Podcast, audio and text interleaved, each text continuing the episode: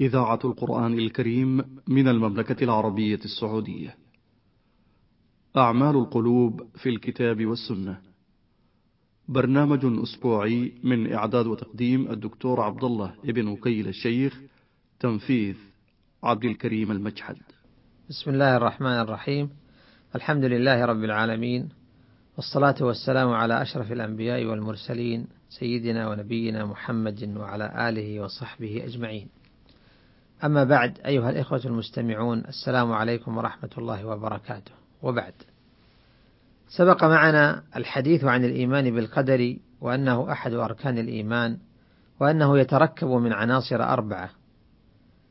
أولها الإيمان بعلم الله المحيط وثانيها كتابته سبحانه لكل ما هو كائن وثالثها أنه له أن له سبحانه المشيئة أن له سبحانه المشيئة التامة والقدرة الشاملة فلا يقع في هذا الكون إلا ما شاء سبحانه وتعالى. ورابعها أن كل ما سوى الله مخلوق مخلوق له سبحانه لا يشذ عن ذلك شيء. والإيمان أيها الإخوة الإيمان بالقدر نظام التوحيد، وبه يعيش العبد هذه الحياة الدنيوية بعيدا عن الاضطراب النفسي والقلق والحيرة التي تستولي على المعرضين. فاليقين بعلم الله المحيط يوجد في قلب العبد الثقة بمولاه، وأن وراء ما يشاهده من الأمور وجها آخر، لا وأن وراء ما يشاهده من الأمور وجه آخر لا يدركه إلا صاحب العلم المحيط وهو الحق سبحانه. من ذا الذي يحب المرض أو يأنس بالمصائب؟ إن فطرة البشر تكره المؤذيات، ولكن المؤمن يعلم أن هناك شيئا لا يعلمه إلا الله وهو الخير الذي استتر عنه. ولذا يقول المصطفى صلى الله عليه وسلم في بيان هذا الأمر عجبا لأمر المؤمن إن أمره كله خير وليس ذلك لأحد إلا للمؤمن. إن أصابته سراء شكر فكان خيرا له وإن أصابته ضراء صبر فكان خيرا له رواه مسلم. ولنتأمل في هذه الحادثة التي يصفها سهل بن حنيف رضي الله عنه وكيف ينطبق عليها ما قدمناه من الوصف. أخرج البخاري عن سهل قال: اتهموا رأيكم رأيتني يوم أبي جندل ولو أستطيع أن أرد أمر رسول الله صلى الله عليه وسلم لرددته. وقد رواه مسلم مسلم بلفظ أطول من هذا فقال رضي الله عنه: أيها الناس اتهموا أنفسكم لقد كنا مع رسول الله صلى الله عليه وسلم يوم الحديبية ولو نرى قتالا لقاتلنا وذلك في الصلح الذي كان بين رسول الله صلى الله عليه وسلم وبين المشركين. فجاء عمر بن الخطاب فأتى رسول الله صلى الله عليه وسلم فقال: يا رسول الله ألسنا على الحق وهم على الباطل؟ قال بلى. قال أليس قتلانا في الجنة وقتلاهم في النار؟ قال بلى. قال ففيما نعطي الدنية في ديننا ونرجع ولما يحكم الله بيننا وبينهم. فقال يا ابن الخطاب إني رسول الله ولن يضيعني الله أبدا إلى أن قال: فنزل القرآن على رسول الله صلى الله عليه وسلم بالفتح، فأرسل إلى عمر فأقرأه إياه فقال: يا رسول الله، أو فتح هو؟ يقصد الصلح الذي بينه صلى الله عليه وسلم وبين المشركين.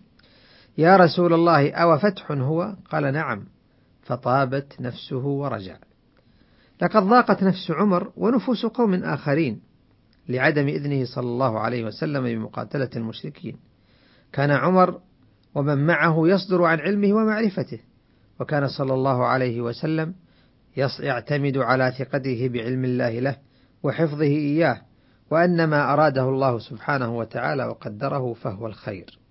وكان الأمر على ذلك حتى وصف الله عز وجل ذلك الصلح الذي ضاقت به صدور بعض المؤمنين بأنه فتح، وهو كذلك.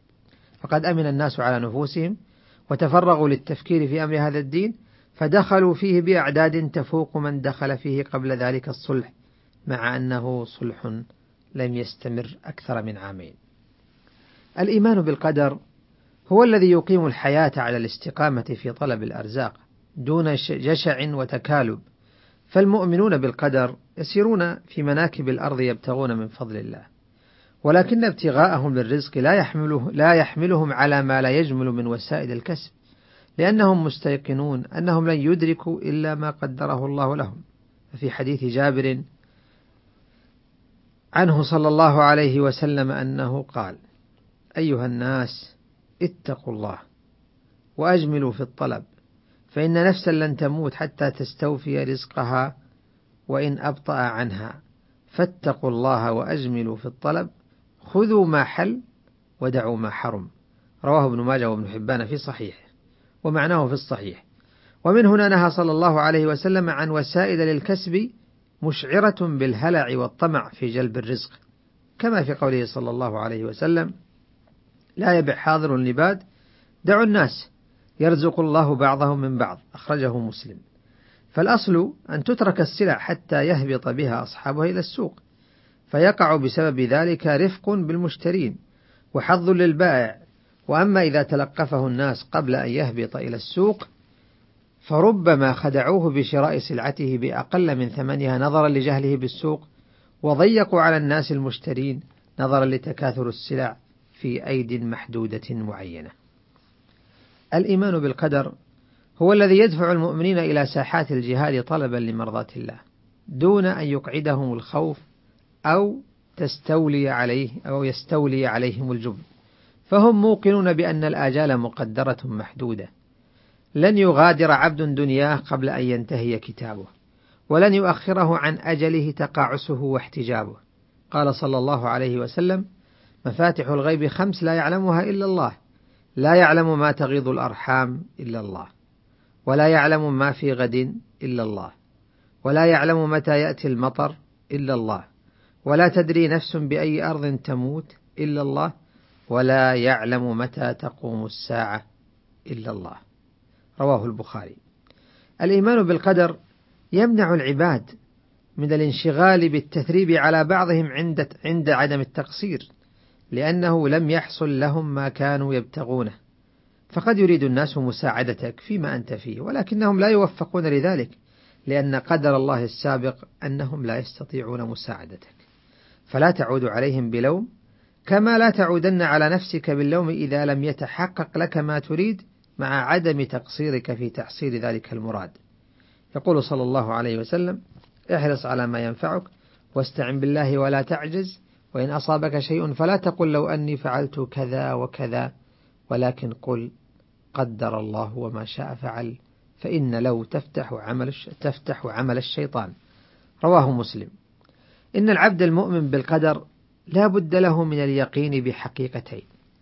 أولاهما أن الله حكم عدل لا يظلم أحدا من العباد فهو لم يجبرهم على أفعالهم بل أعطاهم إرادة واختيارا يحاسبون عليها.